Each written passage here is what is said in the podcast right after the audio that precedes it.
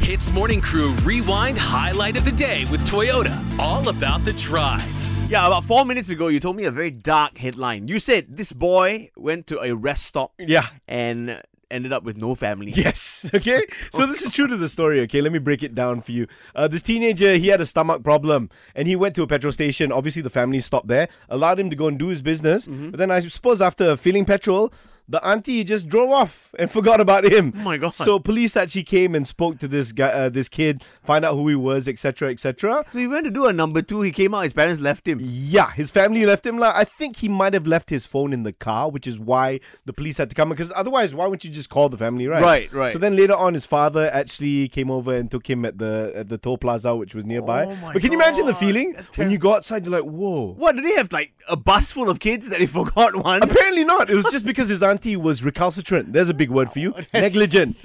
Now, Arnold, I don't know whether this has happened to you, but when I was a kid, I'm Mm. going to be very honest now, there were no mobile phones. Take that with whatever you will, okay? Okay. And uh, this was in Thailand when I was eight years old. I actually went to the toy shop with my grandfather. Yeah. Back then, my grandfather was a bit blur, okay, because he had two wives. Story for another day. Okay. and uh, I got left there because my grandfather thought that I went off to see my parents. He couldn't find me. Mm. Six hours later, my mum ran into the toy shop. She was crying. She was like, "Oh my god, Ian, we found you!" I had no idea what was going on because if you leave a kid six hours in a toy shop, Yeah. it's like the best day of his life, right? Right, right. And this was during the peak of when, sad to say, there was like kidnappings in Bangkok and Yeah. Mm-hmm. things like that. So my parents found me. and When my mom found me, she was so happy. She allowed me to buy whatever Ultraman toy that I wanted. Wow. But for six hours, I had no family too, Arnold. Can you imagine? You could you could be talking to Song Sinidvong right So now. I have a confession. I need. Oh.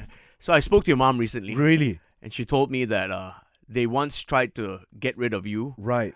but uh, they were unsuccessful. So I guess now you do know that. Your mom said they, You have, just excuse me. I gotta go outside and talk to my mother. they- She just said you had. She had too many kids. Oh, so, really? Yeah. So they were trying to get many rid kids, of. trying to get rid of. Technically, I'm an only child. the You know. troublesome one. you know, what? I'm not sharing any personal stories with you anymore. I'm sorry. Hits Morning Crew Rewind Highlight of the Day with Toyota. All about the drive. Powered by Toyota Synergized Mobility.